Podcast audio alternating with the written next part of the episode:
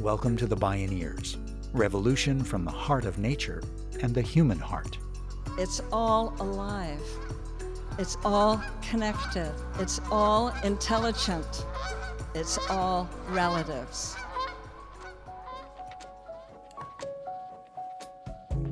We're in this time where the issues we face are so desperately important in terms of literal existence that now I have sort of pivoted from, you know, having done a lot of work against the fracking industry and coal mining to saying my job is to now keep queer youth alive. That feels like that shouldn't have to be anyone's job. Queer youth should be growing up in a world that's rich and varied and shows them the magicalness of growing into adulthood. But we are in it right now with libraries being censored, with anti trans legislation sweeping the country. It's sort of like look over here at this shiny thing while my left hand does the destroying of other things that are desperately important to life. In this episode, acclaimed author and queer activist Taylor Brorby conjures dreams of belonging. In his journey to reconcile nature and culture, he's forced to choose between his defense of nature and the protection of queer communities and rights. I'm Neil Harvey. This is Staying Alive Reconciling Nature, Culture, and Gay Rights.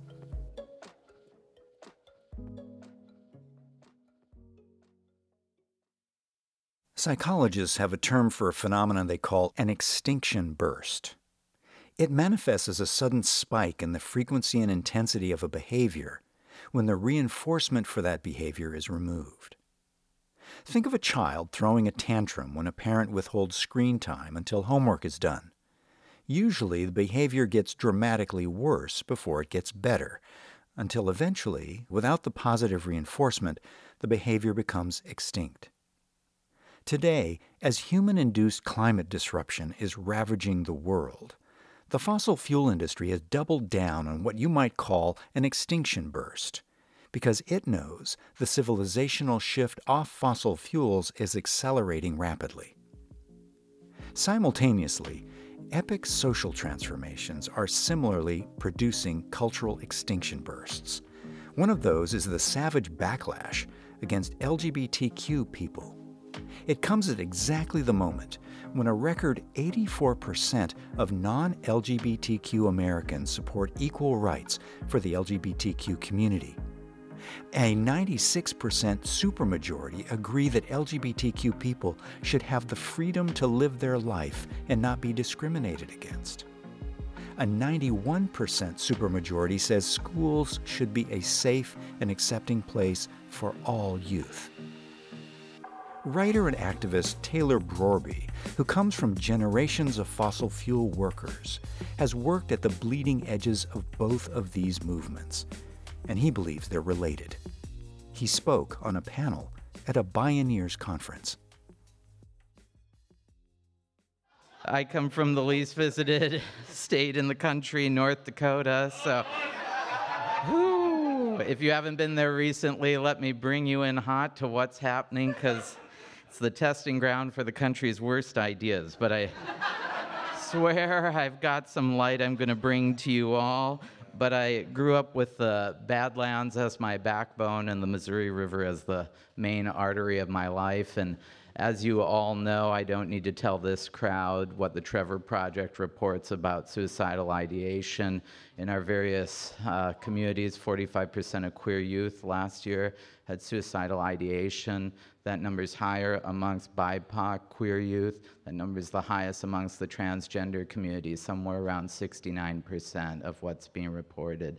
Just the other day, my home state set the record by passing 10 anti queer laws into being. Um, a lot of work to do. You all know that. I went home two weeks ago. I had my nails painted for the first time in 30 years. The last time was by Grandma Brorby, who was a fierce little woman who looked cute on the outside, but she'd cut you if you screwed up. And so it was great to go back home. I had my nails painted in transgender colors as a nice as a nice little middle finger to the uh, state legislature of North Dakota, which continues to make my work possible. But Taylor Brorby's journey into activism did not begin with gay rights. It grew out of his deep connection to his beloved homeland, the landscapes of North Dakota, that have suffered long term destruction by extractive industries. He chronicled his journey in his widely praised book, Boys and Oil Growing Up Gay in a Fractured Land. But I grew up in a landscape where I was gaslit by all the adults I grew up around because if you haven't heard, every lake in North Dakota is supposed to freeze, but I grew up swimming in a lake that never freezes in North Dakota. You can sit in it in January and it's bathtub warm with your stocking cap on because its water is used to cool the coal fired turbine engines of the power plant where my mother worked the entirety of her career, that was fed coal from the mine where my grandpa Brorby spent the entirety of his career. So the scary history of North Dakota, of course, begins with the genocide of Native Americans. And that, of course, wasn't enough because we needed hydroelectric power in the state. So we dammed the Missouri River in intentional ways to flood sacred agricultural land. In the eastern part of North Dakota, we're growing one crop that most people love sugar. In the south central part of North Dakota, where I come from, we strip the land of coal to the west, we have hydraulic fracking. The northern third tier of the state had it seceded in the 1950s during the Cold War. It would have been the third most powerful nuclear nation on the planet. My home power plant, where my mother worked, what paid for my saxophone lessons, is now the world's test site for carbon capture and storage, where we're going to liquefy carbon dioxide emissions and pump them 6,000 feet underground where it will stay forever. And this will impact every state from Maine to where we are in California by unleashing a pipeline revolution. So, when these 48 inch in diameter chrome pipelines break, as we know all pipelines do, I got arrested over one called the Dakota Access Pipeline in Iowa. And thanks. Uh, it's sometimes nice to bite the hand that fed you, you know. Um, but when these pipelines break and if there's wind, then you get a thing called a carbonic acid cloud, which prevents engines from operating. EMTs are not coming to help you.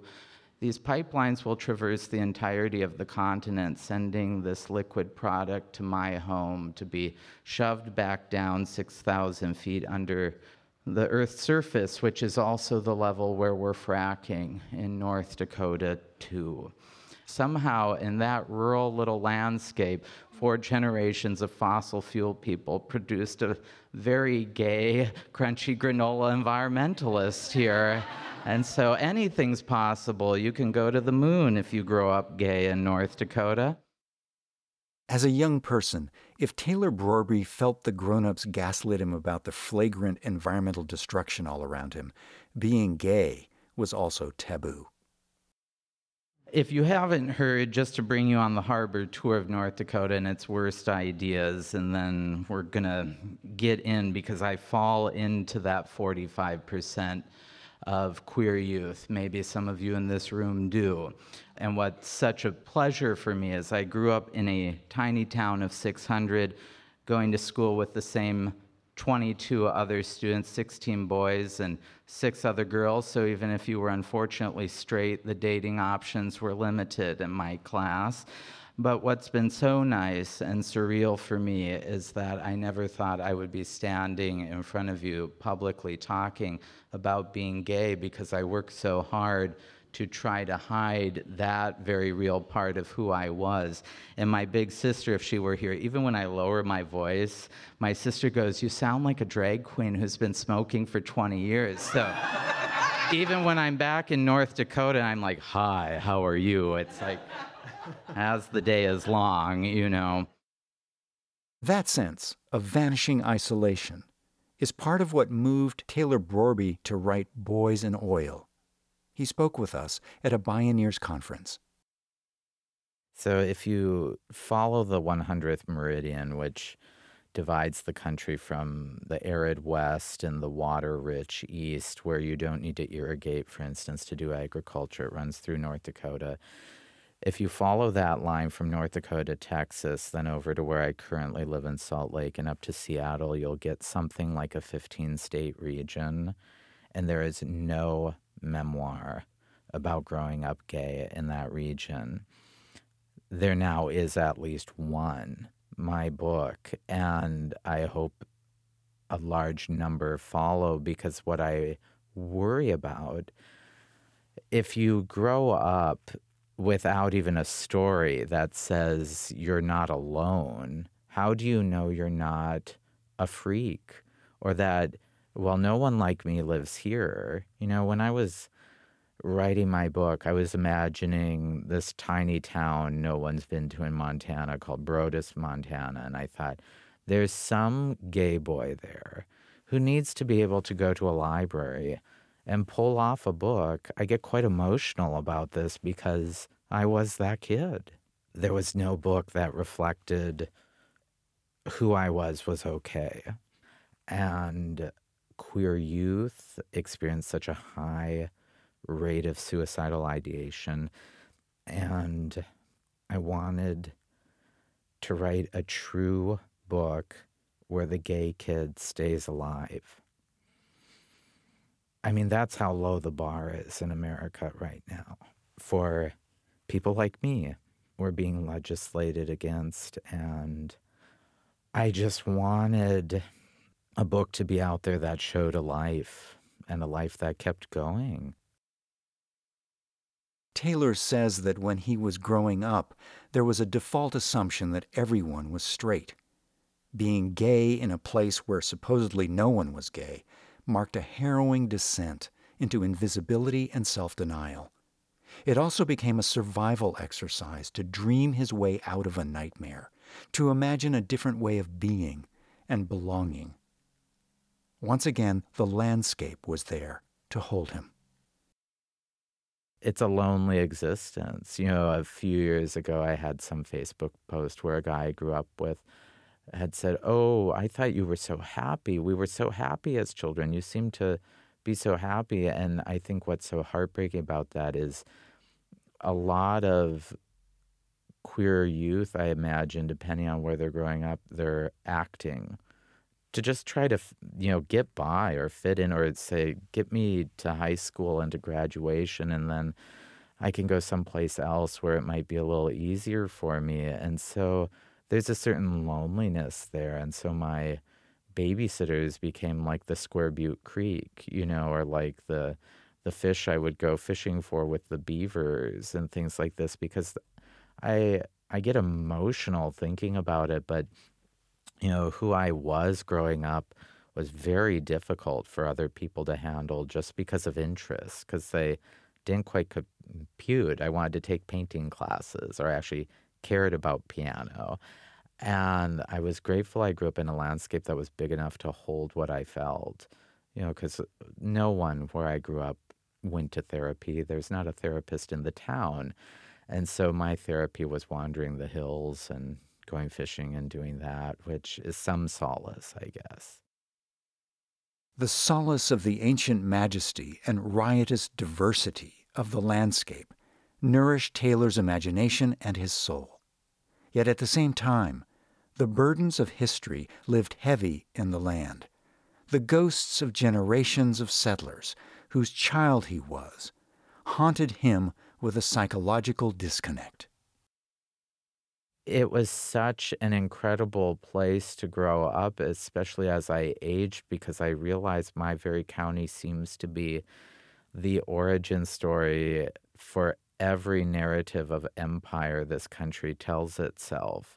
You know, the genocide of Native Americans, the damming of the Missouri River, not only for hydroelectric power, but to take away sacred agricultural land of the Mandan peoples. Um, I grew up a half hour upstream from where George Armstrong Custer last lived before he went west and had the worst day of his life, you know, and where Sitting Bull surrendered his rifle. You know, I mean, it was a phenomenal place, both in the human stories, but in the grand geologic scale of time, I knew great ice sheets had shaped the land I loved roaming in. And it's where I go back to in my mind whenever I struggle with writing and my senses seem to flow. It is such a wellspring for my creativity. But I grew up with men, as I say in my memoir, who call Oliver County God's country, but they make their money by destroying it. And I thought, if you really love something, why would you have this big thing called a drag line that literally rips away the precious soil? So there's a huge psychological disconnect because I think as a child, I trusted what adults were supposedly telling me, but found at every turn they were gaslighting me. And I thought, I don't want to have to grow into an adult that has to exist in sort of this psychic break of a state, you know, of saying, this is the way I have to earn my living by destroying my home. And I think that's why I've done the work that I do, is because I have to believe the people who are so hell bent on destroying my home, even members of my own family, do not see the prairie the way I see it. And that that's the tall order of writing, that I am naive enough to believe if I write the perfect page to describe my prairie, this will stop. So that's sort of the task I've set out for myself.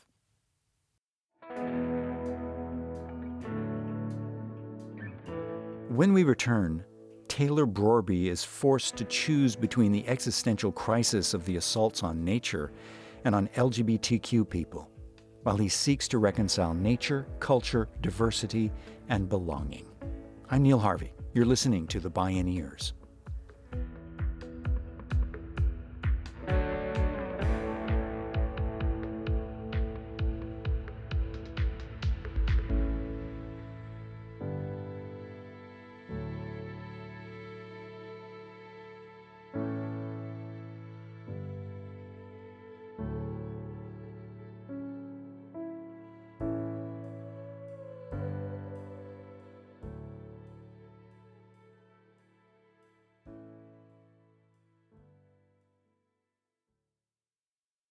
You can visit Bioneers.org to subscribe to our newsletters and podcasts.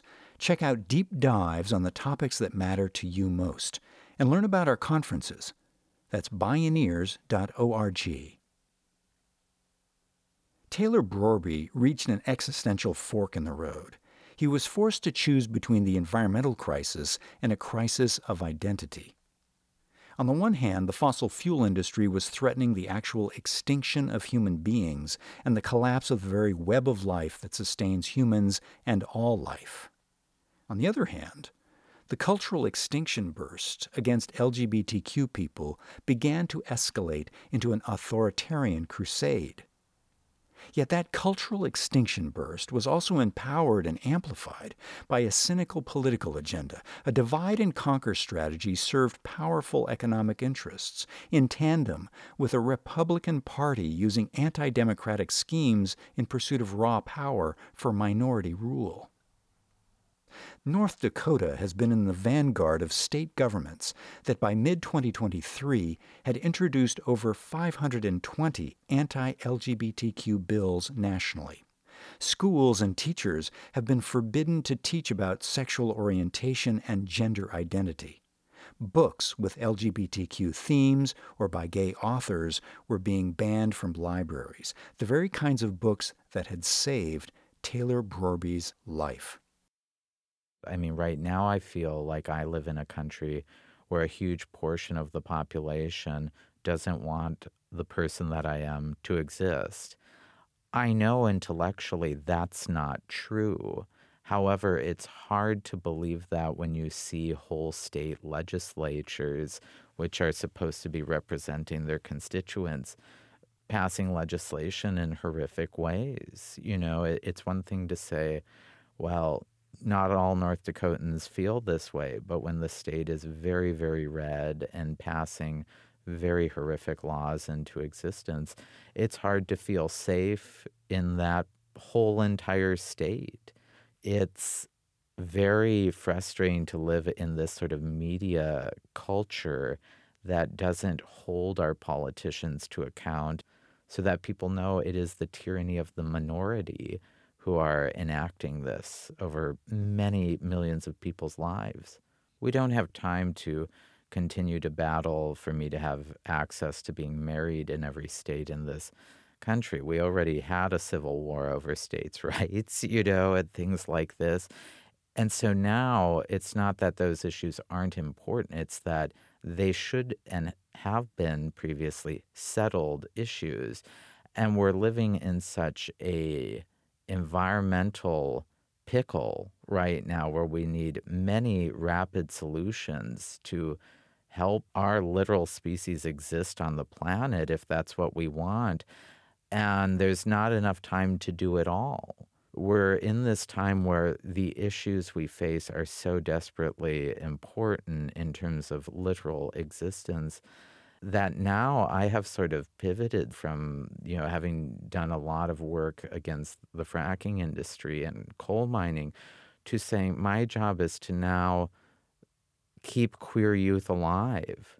That feels like that shouldn't have to be anyone's job. Queer youth should be growing up in a world that's rich and varied and shows them the magicalness of growing into adulthood. But we are in it right now with libraries being censored, with anti trans legislation sweeping the country. It's sort of like look over here at this shiny thing while my left hand does the destroying of other things that are desperately important to life. Taylor Brorby left North Dakota for Salt Lake City where he joined the University of Utah's Tanner Humanities Center. There he's pursued his writing, and he speaks regularly around the U.S. about extractive economies, queerness, disability, and climate change. He's been poignantly surprised by the reception to his book Boys and Oil.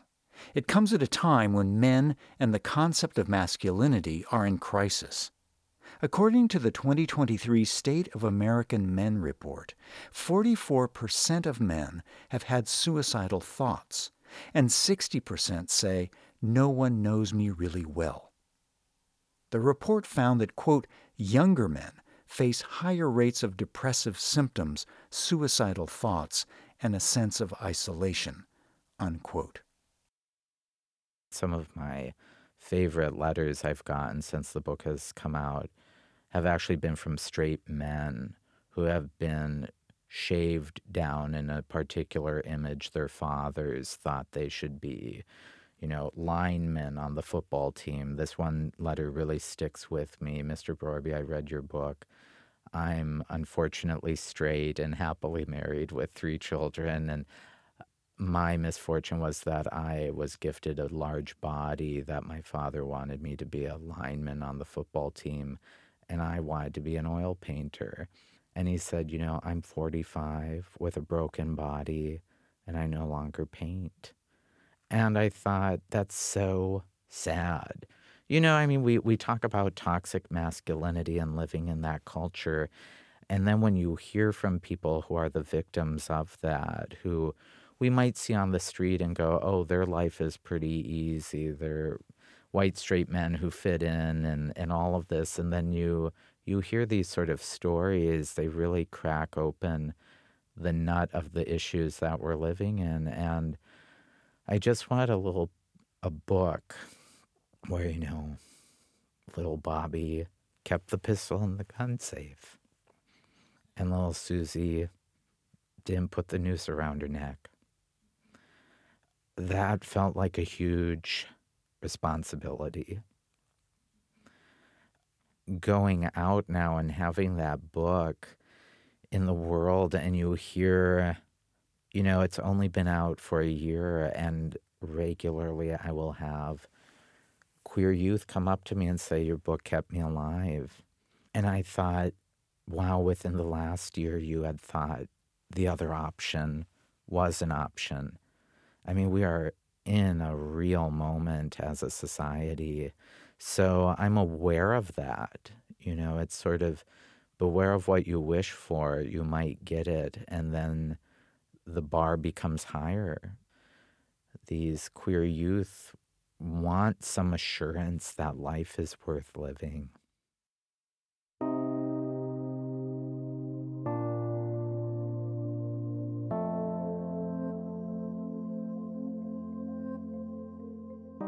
The prairie teaches you that nature thrives in diversity.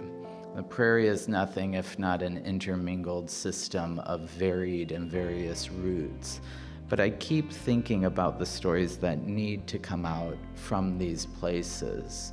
You know, that for instance, black people have been in North Dakota as long as people who look like me. Exactly. And I can't write a memoir about being black in North Dakota. And I need those stories.